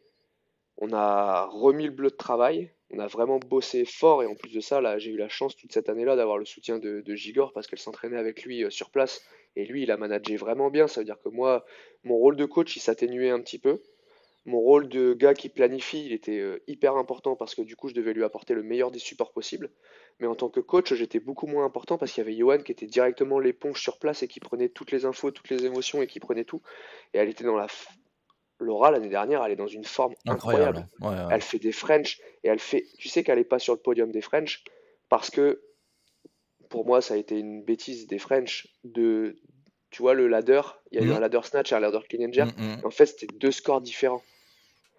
Oui. Tu vois ce que je veux dire? Oui. Et si tu le mets pas en deux scores différents, si tu lui mets pas en deux scores différents, bah du coup automatiquement elle fait au lieu de faire deux mauvais classements, elle en fait un. Ouais, Et c'est pas la même, c'est pas la même à la fin, tu vois. bien sûr. Donc Ah euh, pour moi potentiellement Laura sur le sur les French, elle était dans la dans la forme de sa vie, un peu revancharde aussi du fait que bah elle se soit pas qualifiée au semi et que là sur le floor des French, on se rend compte que beaucoup d'athlètes qui étaient en semi, bon après attention, ils étaient aussi fatigués. Mm. Beaucoup d'athlètes qui étaient en semi, bah elle est capable de les rooster sur un floor. Clairement. Et donc, du coup, on s'est posé la question, on s'est dit, qu'est-ce qu'on fait l'année prochaine? Est-ce qu'on repart pour un semi? Le seul problème, c'est que le CrossFit, c'est c'est hyper aléatoire. Mm. Et tu sais pas sur quoi ça va tomber. Ça se trouve, l'année prochaine, euh, en quart, euh, Antoine, euh, il a toujours toutes les capacités qu'il a, il s'est même amélioré. Et puis, d'un seul coup, en quart de finale, bah, il y a 5 pirouettes à faire dans 5 mètres. Et puis, bah, c'est toujours sa bête noire. Et puis, bah, il se qualifie même pas au semi, tu vois. C'est c'est tellement aléatoire, en fait, que, que tu te prépares. Mais en fait, tu te prépares pour l'inconnu. Et à la fois, l'inconnu, euh, ça se trouve, euh, il va te donner toutes les cartes pour réussir parce que bah, ça va être que des trucs où t'es bon. Et à la fois, euh, ça va être, ça peut aussi être que des trucs où t'es pas bon. Et donc, du coup, bah, c'est fini, quoi. T'as pas de saison. Donc, Antoine, cette année, Antoine à Londres, on a eu de la chance, entre guillemets, parce que tous les watts qui sont tombés étaient bien pour nous, donc il fait un super classement.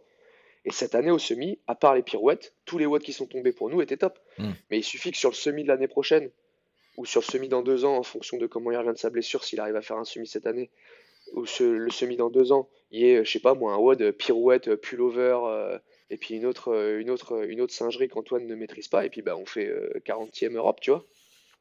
Mais 40e Europe, ça passe. Oui, ça passe pour le semi, mais ça passe pas pour les games.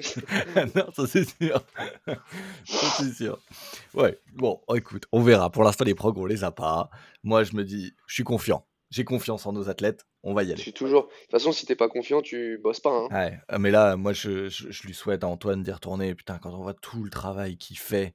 Enfin, moi, j'essaye de le suivre à mort. euh, impressionnant. Tu vois qu'il est déjà en train de remettre des barres sur ses épaules. Ouais. Enfin, franchement, euh, le travail, il est, il est fou. Là, le travail, il est dingue. Ah, tu- Les gens, ils, les gens, ils voient pas spécialement, hein, mais, Ouais, mais là, il m'a dit, moi, en gros, il me dit que pour lui, euh, là, récupérer, en gros, c'est devenu un métier. Ça veut dire qu'en gros, il fait, il va faire sa séance de sport, il rentre, euh, c'est, e-glace, euh, Compex, euh, enfin, tu sais, une routine très millimétrée, comme Mm. je t'ai dit tout à l'heure, Mm. mais très millimétrée sur la récupération, donc, euh, donc euh, euh, complément alimentaire euh, euh, au max. Euh, il boit toute la journée de l'eau pour, euh, pour euh, bah, pas avoir de de déchets. ça, de, de déchets, etc.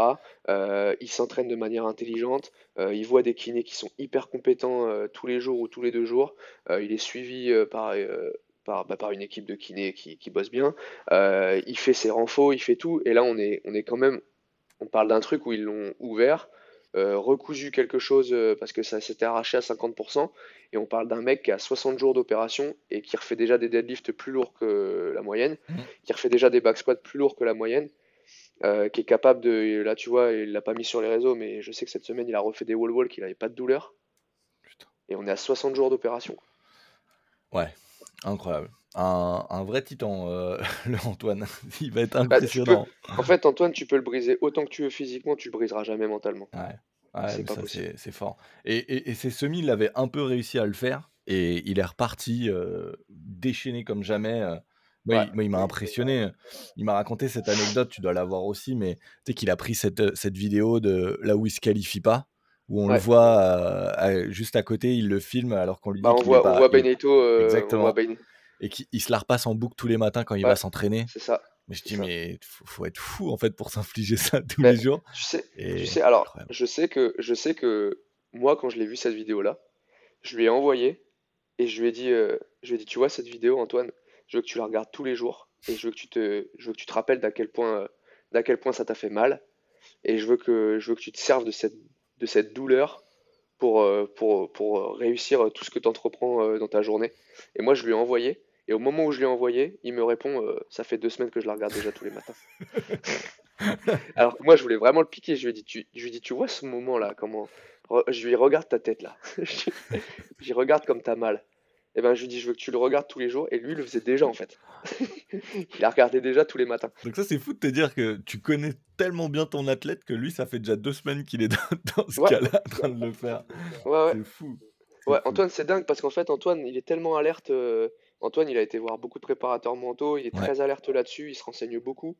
Il a vraiment compris que la, la tête, c'était, euh, c'était le moteur qui faisait, euh, qui faisait que derrière, il y avait tout qui pouvait euh, se passer bien ou pas bien, mais que c'était le moteur qui, qui faisait avancer. Et donc du coup, Antoine, euh, comme il est très alerte là-dessus, si tu sais comment aller le, si tu sais comment aller le, le pianoter entre guillemets, euh, t'en fais ce que tu veux quoi. Mm. Moi, je sais que quand il vient, quand il vient à la maison et qu'on prépare des, des compètes, moi je la- je l'appelle la Game Boy Antoine.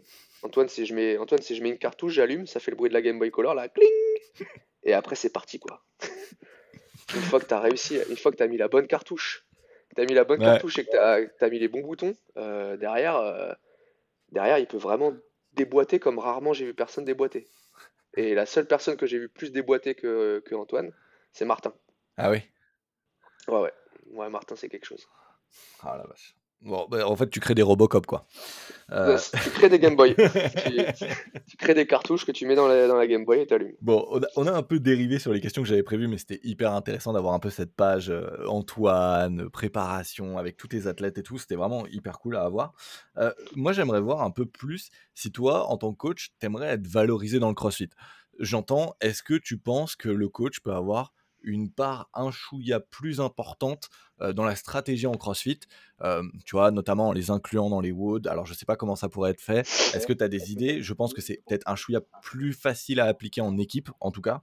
Euh, On le voit notamment, tu sais, aux Games avec ce WOD, avec le vélo, où je sais que Florent Paillasson a super bien géré son truc et que ça a permis à Genas de gratter pas mal de place sur ce, sur ce WOD-là, contrairement à d'autres équipes. Est-ce que toi, tu as des idées comme ça qui pourraient aider? Est-ce que tu t'aimes bien ces nouveaux formats qui, sont, qui sont apparus Je crois que c'est les face-off, euh, si je dis pas de Ouais. bêtises, euh, qui étaient hyper intéressants. Moi, que j'ai beaucoup aimé. Est-ce que toi, tu as des, des formats comme ça qui t'intéressent et que tu aimerais prendre part aussi? Bah moi, la compétition que j'aime le plus en France, je pense. Bon après, c'est compliqué de dire que j'aime le plus parce que t'as beaucoup de côtés. Il y en a une que j'aime bien faire en tant que coach, il y en a une que j'aime bien faire en tant qu'athlète. Il y a, elles ont chacun leur truc, mais par exemple, t'as les Blue Monkey à Paris, Ouais. les Blue Monkey Battle, je crois que ça s'appelle. Ouais. Ça, c'est hyper intéressant parce qu'en fait, t'envoies 7 athlètes et en fait, t'as un coach qui a vraiment un rôle important parce qu'en fait, le vendredi soir, avant que la compétition elle commence, t'as tous les watts qui sont dans un bouquin.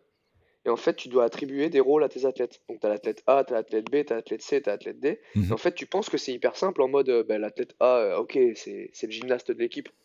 Mais sauf qu'en fait, tu te rends compte que le gymnaste de l'équipe, c'est aussi le mec qui doit faire le 1RM euh, snatch dans le, dans le watt 5. Hmm. Donc, en fait, c'est pas. euh, c'est une compétition où là, le, le coach, il a un rôle vraiment important. Et c'est pour ça que moi, j'adore beaucoup, euh, j'ai- j'aime beaucoup cette compétition.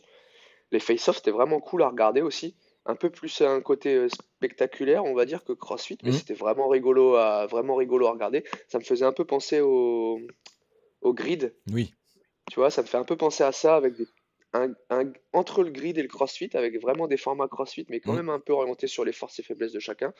Le rôle des coachs, il était super. Moi, j'ai adoré regarder. C'était Flo Paillasson et je crois que c'était Gigor qui était en Ouais, face. c'était vraiment, euh, c'était vraiment, euh, c'était vraiment cool. Moi, j'ai adoré. euh, on a mangé devant la télé, on l'a regardé. euh, C'était vraiment, c'était vraiment stylé. Après, euh, le rôle du coach, je sais pas si j'ai. Il, il doit prendre une place. il a une place importante en fait. Il a une place qui est, qui est sous-estimée, notamment sur le, le côté. euh, bon, on n'est pas des.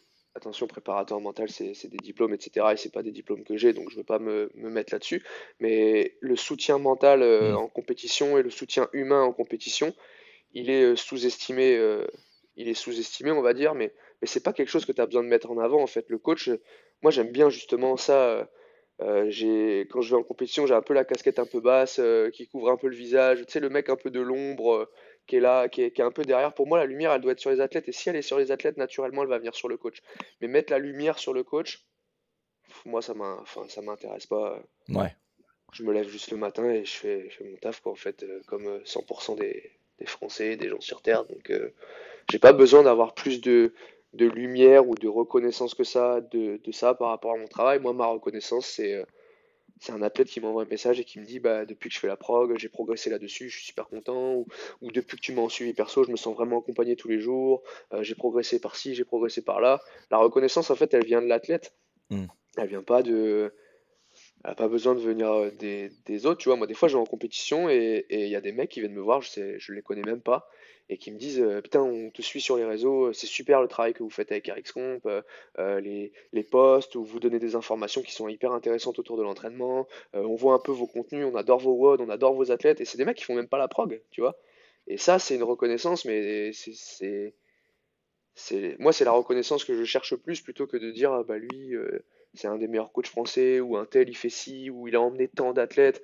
Non, c'est les athlètes, en fait, c'est les athlètes qui sont censés mettre la lumière sur le coach, pas je sais pas comment l'expliquer, je sais pas, ça- c'est peut-être un peu bizarre ce que j'ai en tête, Non, mais mais je, je vois, je vois. Toi, tu fais ton taf, et si les athlètes y performent, euh, bah, t'es content que ça te bah retombe un peu dessus, mais c'est eux qui c'est doivent ça, avoir le, la c'est ça, reconnaissance d'abord, c'est leur travail à eux. c'est ça, c'est ça.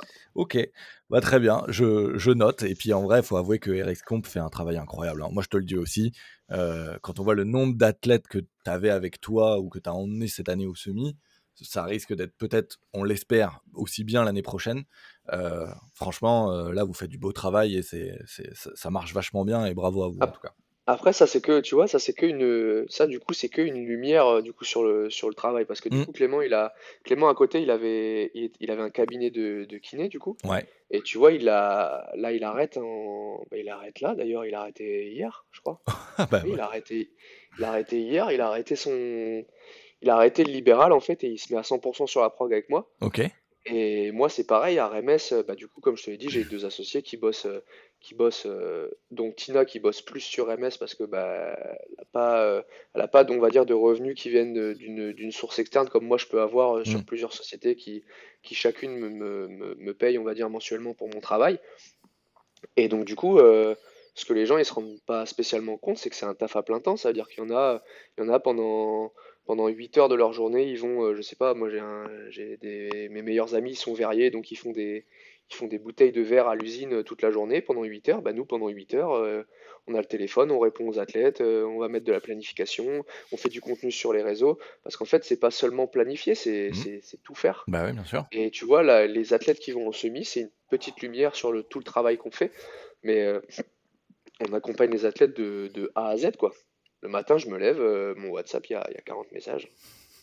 Ouais, Le soir, je vais me coucher. euh, en plus, je suis un, je suis un couche-tôt, donc le soir, je vais me coucher. euh, je me dis, bon, bah, c'est cool, j'ai, j'ai 20 messages à lire demain matin quand je me lève. Et puis le matin, quand je me lève, bah, il y a le double. Donc, donc c'est surtout, c'est surtout ça, en fait. C'est, vraiment, les, les gens, ils- il y a beaucoup de programmation en France et il y en a, y en a qui bossent super dur. ouais, Mais il y en a aussi qui se lancent un petit peu en disant, bah, peut-être que de programmer, c'est écrire un WOD et puis euh, mettre deux sessions de squat dans la semaine avec une session d'haltérophilie, puis ça s'appelle programmer.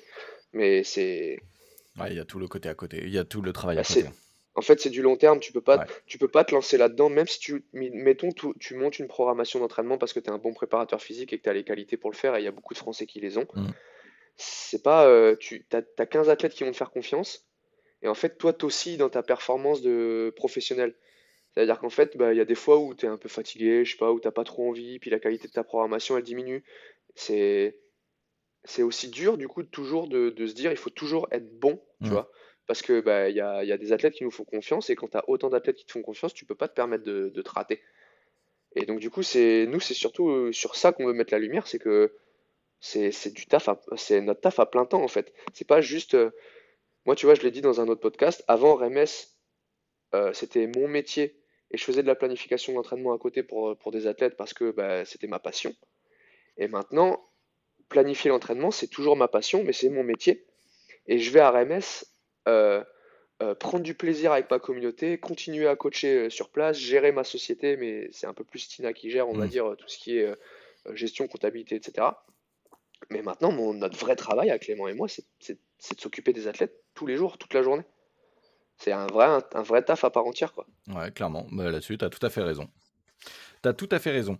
Euh, du coup, pour voir un peu les, comment dire, euh, les résultats de ta, de ta programmation et tout, est-ce que tu as des euh, marqueurs en compétition? Je veux dire, est-ce que tu as des compétitions que tu aimes bien envoyer, ou tu aimes bien envoyer tes athlètes? Parce que tu sais que là, ça va être vraiment représentatif du travail qui a été fait pff, oui et non.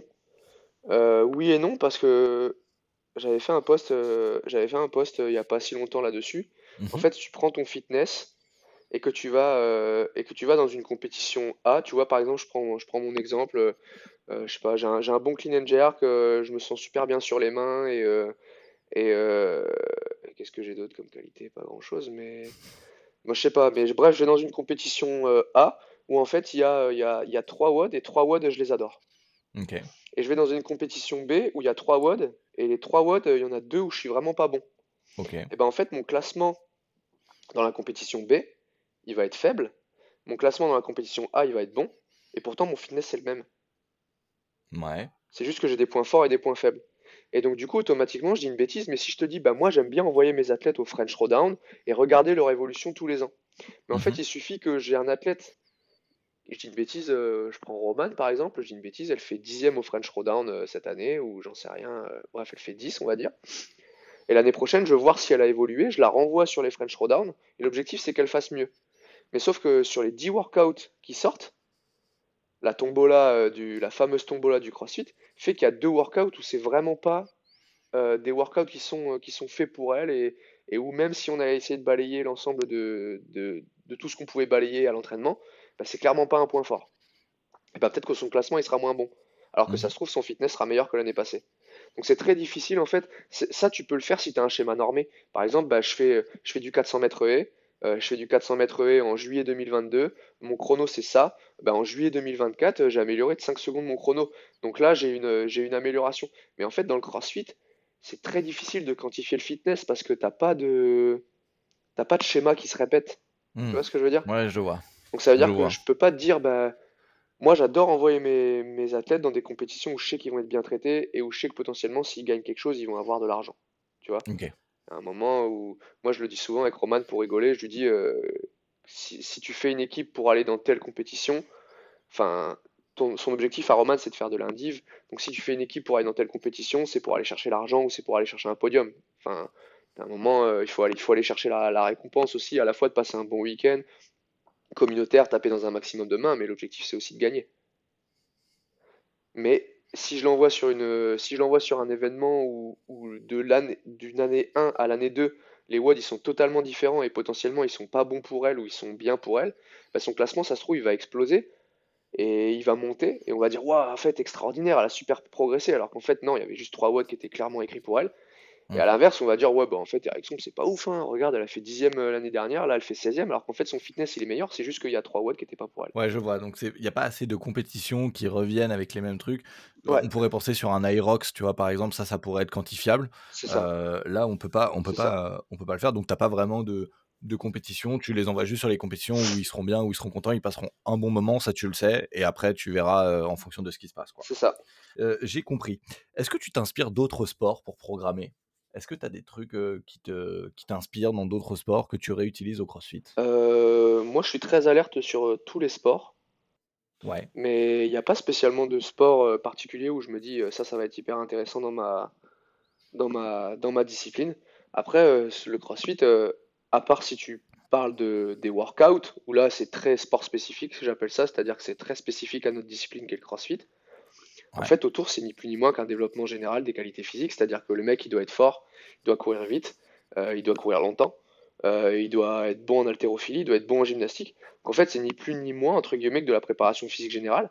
Et en fait, si tu prends, euh, j'ai une bêtise, mais si tu prends par exemple l'Airx Comp, si tu retires le format très CrossFit, c'est-à-dire par exemple, bah, il y a, en gym, j'ai mis un format avec des Ringamu du GHD, si tu le retires, Mhm. si tu retires les WOD, et si tu retires des, des trucs qui sont vraiment très spécifiques au CrossFit, mais en fait, tu as juste une programmation, euh, une préparation physique générale qui fait que Ouais. derrière, euh, si toi tu es un footballeur ou si tu es un rugbyman, Tu peux perdre dans n'importe quel sport. tu, tu peux perdre dans n'importe quel sport parce que bah, tu as une évolution cyclique de la performance, c'est-à-dire qu'on passe par des cycles d'hypertrophie sur la, la force, ensuite on va aller plus développer la force, ensuite on va faire euh, du développement des qualités athlétiques où on va essayer d'ajouter un petit peu de vitesse avec de la méthode VBT ou, ou, ou plein de de- d'utilisation totalement différentes, des poses en bas, des tempos, des, des, des renfos autour, enfin bref, on va, on a vraiment une évolution cyclique sur l'année qui fait que potentiellement tu es bon toute l'année. Alors après, il y a les athlètes qu'on a en perso, on les fait piquer en leur ajustant la, l'intensité, le volume, etc., de manière à ce qu'ils arrivent fort en compétition, dans les compétitions qu'on aura choisies. Mais ça veut dire que si toi, demain, euh, et je dis une bêtise, mais si tu fais de la, de l'haltérophilie, euh, ou si tu fais euh, du, du foot ou du rugby, alors c'est très chronophage pour quelqu'un qui fait du, du, du, du foot de faire que, euh, de faire que de la préparation physique à côté, mais ça veut dire que clairement tu peux le faire. Il y a, je crois que c'est Didier Reis dans un podcast qui dit, euh, en gros, la, que le- en gros, tu, la préparation physique c'est hyper important, mais elle ne doit, elle ne doit pas se soustraire au travail de, de préparation spécifique. C'est-à-dire que pour lui, un basketteur qui s'entraîne 10 heures en basket par semaine, si tu lui retires 4 heures de basket pour lui mettre 4 heures de préparation physique, il sera pas meilleur au basket. Hmm. Parce qu'en fait, il perd son sport spécifique. Et euh, en gros, elle doit s'additionner au travail du sport spécifique. Donc ça veut dire qu'en gros, je dis une bêtise, mais là, un footeux qui prend RX Comp en se disant, euh, bah moi, je joue au stade de Reims, euh, je veux performer, je prends RX Comp. En fait, il y a trop de temps d'entraînement pour que ça puisse se transférer dans sa discipline. Mais en soi, c'est ni plus ni moins que de la préparation physique. Alors certes, avec un gros volume, parce qu'en CrossFit, on a un large panel de, de choses à travailler. Mm. Mais c'est ni plus ni moins que de la préparation physique. Bon bah voilà, hyper intéressant, on a pris une leçon. On est d'accord, c'est énorme d'avoir les semis en France euh, l'année prochaine, euh, enfin du coup plutôt cette année. Euh, L'objectif, c'est d'envoyer le plus d'athlètes possible, on est d'accord? L'objectif, ça va être d'envoyer des athlètes. Ouais, Après, cette année, on n'a pas de, on n'a pas d'équipe, ouais, je crois, qui s'est formée, qui se sont formés. Euh, on a nos athlètes euh, majeurs qui étaient au semi l'année passée, mhm, qui sont un peu touchés. Donc Antoine, on espère qu'il sera remis. Euh, Martin, bah, il pourra pas être remis, donc on visera la fin de saison, peut-être caler quelque chose en septembre, une compétition pour lui pour le remettre un peu dans le bain. ouais, On a Jason qui est très très en forme. Ouais. Euh, on a Steven Taillefer et Jean-Charles Deville qui sont en forme, euh, qui vont changer de programmation parce que je crois que quand on veut lancer sa, sa propre programmation, donc je sais que c'est des athlètes qu'on avait en perso et qu'on va qu'on n'aura plus en perso en début d'année, entre guillemets. ouais, Mais ça veut dire que nous, en gros, nos, nos chances qualificatives pour un semi, on a, on a Jason et on a euh, Roman qui veut s'impliquer à fond dans le projet et je pense qu'il y a Laura qui veut aussi s'impliquer à fond dans le projet. mhm, Mais c'est des athlètes, euh, Laura et Roman, elles étaient un peu loin l'année passée, donc l'objectif ça va être d'améliorer le classement européen et pourquoi pas d'aller chercher un semi si possible, si les WOD nous le permettent en termes de planification. Et après, notre meilleure chance du côté masculin, ça reste Jason et Antoine s'il revient en forme. Mais il y a potentiellement, il y, a- il y aura moins d'athlètes envoyés que l'année passée parce que déjà il y a moins de place. On a aussi moins d'athlètes qui sont euh, à ce niveau-là compétitifs sur la saison. Donc ça veut dire qu'il y a, il y a possibilité que pour nous on fasse une année blanche. C'est-à-dire qu'il y a possibilité que pour nous, si Jason par exemple, il y a un WOD qui lui convient pas et qu'il n'arrive pas à être dans les 40, il y a moyen qu'on n'ait pas d'athlète en semi. Parce Ah qu'on ouais, n'a pas le, donc, on n'a pas le roster cette année en fait pour, euh, pour poser des, des, des athlètes en semi comme on pouvait l'avoir l'année passée. Ok, Avec un Ouais. field un peu plus ouvert aussi l'année passée, hein, 20 Oui. places en plus chez les femmes, 20 places en Bah plus oui. chez les hommes. clairement, ça fait Euh, du monde. Il y avait, bah, c'est un tiers, hein, un tiers des qualifiés. Ouais, ouais, ouais, clairement, clairement. Bon, Donc, bah, sachant que nous, sachant que nous l'année passée, Antoine se qualifie 21e. Et ensuite, le dernier qualifié en France, c'est Romain, je crois qu'il est 40e. Et Ouais. ça veut dire que derrière, euh, je crois que Pinsol, Jason et Martin n'étaient pas dans les 40. non, et si je me Donc, ça veut dire bien, que- ils étaient dans les 50, un truc comme ça. C'est ça, c'est ça, ouais.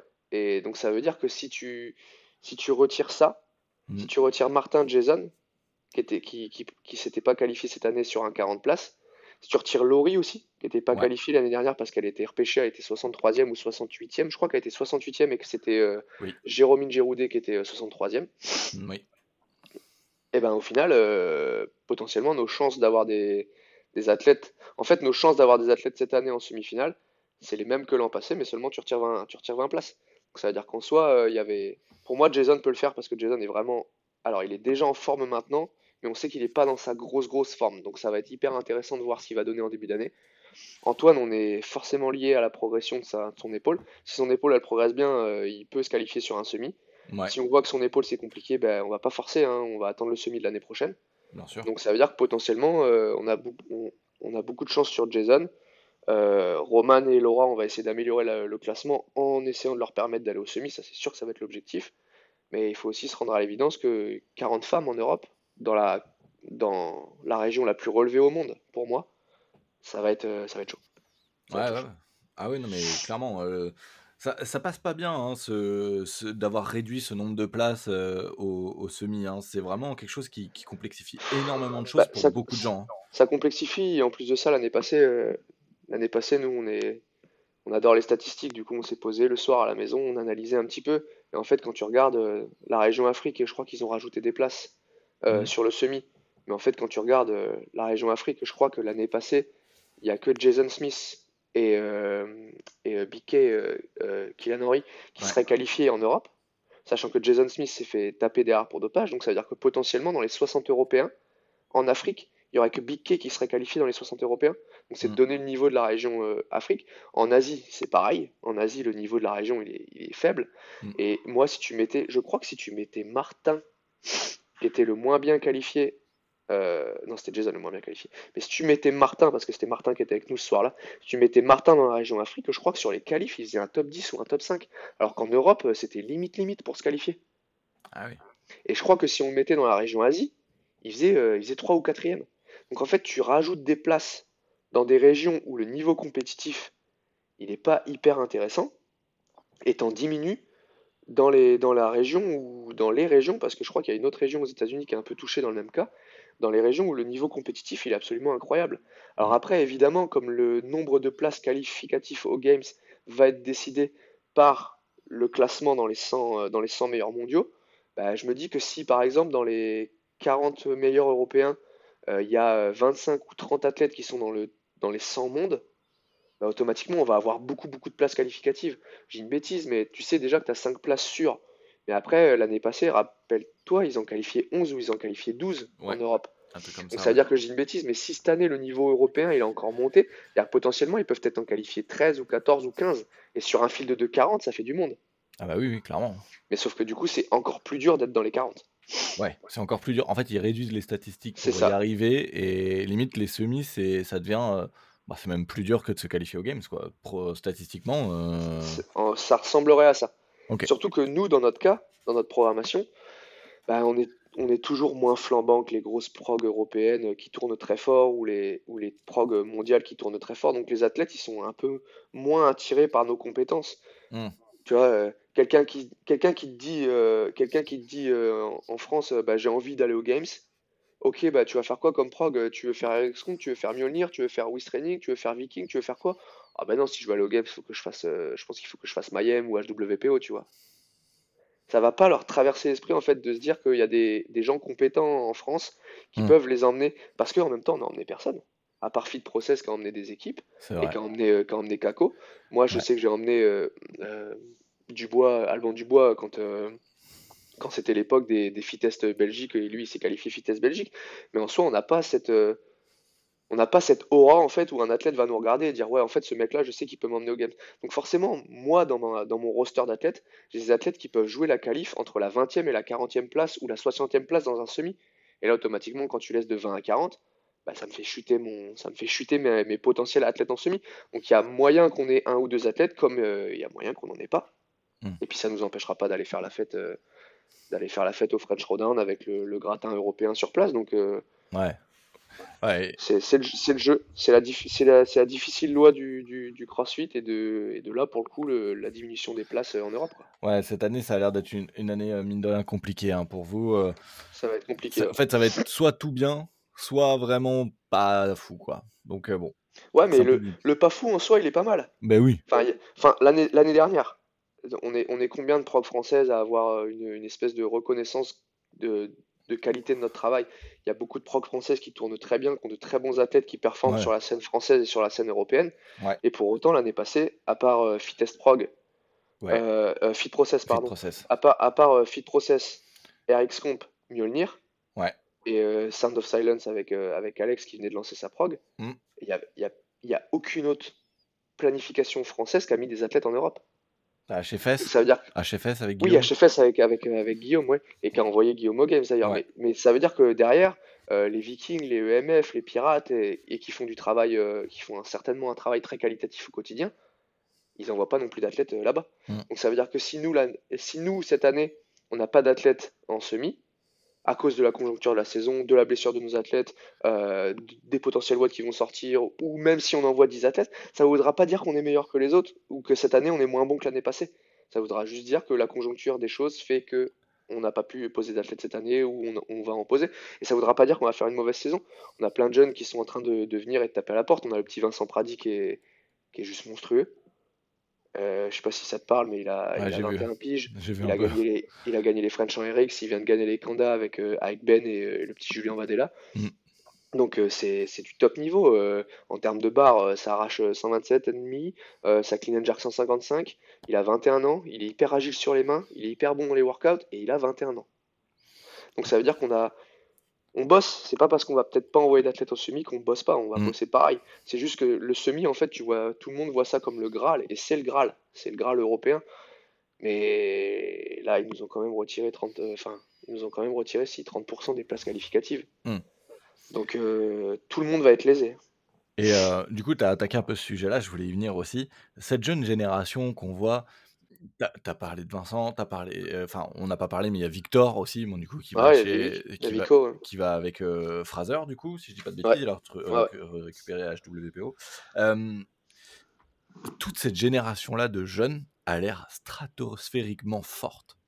Est-ce que vraiment on doit placer un peu tout notre, notre espoir sur bah, un CrossFit français beaucoup plus fort euh, parce qu'ils auront suivi un peu l'exemple de nos, de nos anciens, des gens qui n'ont pas commencé dans le CrossFit, eux qui ont peut-être commencé avec le CrossFit. Est-ce qu'eux, ils vont être vraiment plus forts, tu penses? C'est ça, parce que quand tu prends, euh, tu prends nos athlètes qui sont allés aux Games, tu prends, tu prends Willy. Euh, Willy vient d'un autre sport. Il a fait, bon, il a, il c'est un petit peu un touche-à-tout, Willy, mais Oui. il a fait, il a fait du rugby, il a fait de l'athlétisme, il a fait, il a fait plein de choses, mais, mais il vient d'un, il n'a pas été construit par le CrossFit, si tu veux. Euh, Guillaume, c'est pareil. Guillaume, il n'a pas du tout été construit par le Non, CrossFit. nageur. euh, Euh, Antoine, il n'a pas été euh, construit par le CrossFit, il vient du BMX à haut niveau. Ouais. Et en fait, tous ces athlètes-là, ils ont, ils ont commencé par, par autre chose. Et le cas de Victor, c'est que Victor, lui, il n'a pas non plus été construit par le CrossFit, ça veut dire qu'il a été construit par le Il a fait- travail. euh, il a fait de la gym, je crois, avant. Il a fait de la gym, ouais. Donc il a été construit par le travail de gym. Mais en même temps, il est arrivé dans le CrossFit tellement jeune qu'au final, il a quand même été construit par le CrossFit avec des bases athlétiques qui étaient déjà euh, incroyables dès le départ. Donc clairement, Victor, alors il n'est pas avec, euh, je- il est pas avec Fraser, il est avec Fawcett. Ok. Ah, et en fait, il est avec Steven Fawcett, qui était anciennement chez JST en Europe, les Anglais, de chez de Wigan, et qui est, euh, qui est parti du coup bosser avec euh, Fraser, et qui est du coup un- certainement un des, un des head coach de, de HWPO. Ouais. Et en fait, du coup, lui, il est avec, euh, il est avec Steven Fawcett. Donc, euh, il, a, il doit être avec Steven Fawcett en perso, je pense. J'y suis beaucoup, suis beaucoup avec Victor, mais on n'a on n'a pas parlé de son, de son changement de prog. Mais je sais qu'il est avec Steven Fawcett parce qu'il en a parlé dans un podcast avec, bah, du coup, avec, avec Flo de chez, de chez Fit Process. Et, et oui, lui, du coup, clairement, c'est, clairement, lui, ça va être, ça va être quelque chose de vraiment, vraiment euh, incroyable dès cette année, je pense. Je pense que l'année dernière, c'était un peu tôt, mais je pense que dès cette année, euh, il a beaucoup pris en maturité et, et il va, il va mettre le CrossFit français sur le. Il va mettre le, le CrossFit français en haut du gâteau pendant quelques Ouais. années, je pense. Ouais. Comme Willy Et, l'avait fait à une certaine période. Comme Willy euh, l'avait fait à une certaine, à une certaine période, ouais. Et effectivement, on a plein de jeunes. Alors, je dis pas que Vincent, un jour, il ira, il ira aux Games, mais euh, mais euh, il y a, il y a plein de jeunes qui arrivent derrière et qui sont très forts. On a, déjà, on a, on a mis beaucoup de. Enfin, quand je dis on, c'est pas nous, mais c'est c'est le CrossFit français, a mis beaucoup de, de jeunes euh, teen aux Games. hein. Mhm.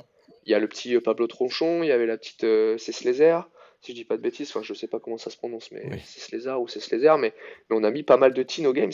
t'as ça veut dire qu'il y a- Celle qui est avec euh, Pinsol aussi, avec. euh, Ouais, et après, Lily, elle a pas été aux Games cette année. Oui, c'est vrai. Mais elle avait fait Donc, euh, avant aussi. Ouais, elle avait fait avant. Après, quand elle le fait, je crois qu'elle est une année avec Pinsol et elle est une année avec.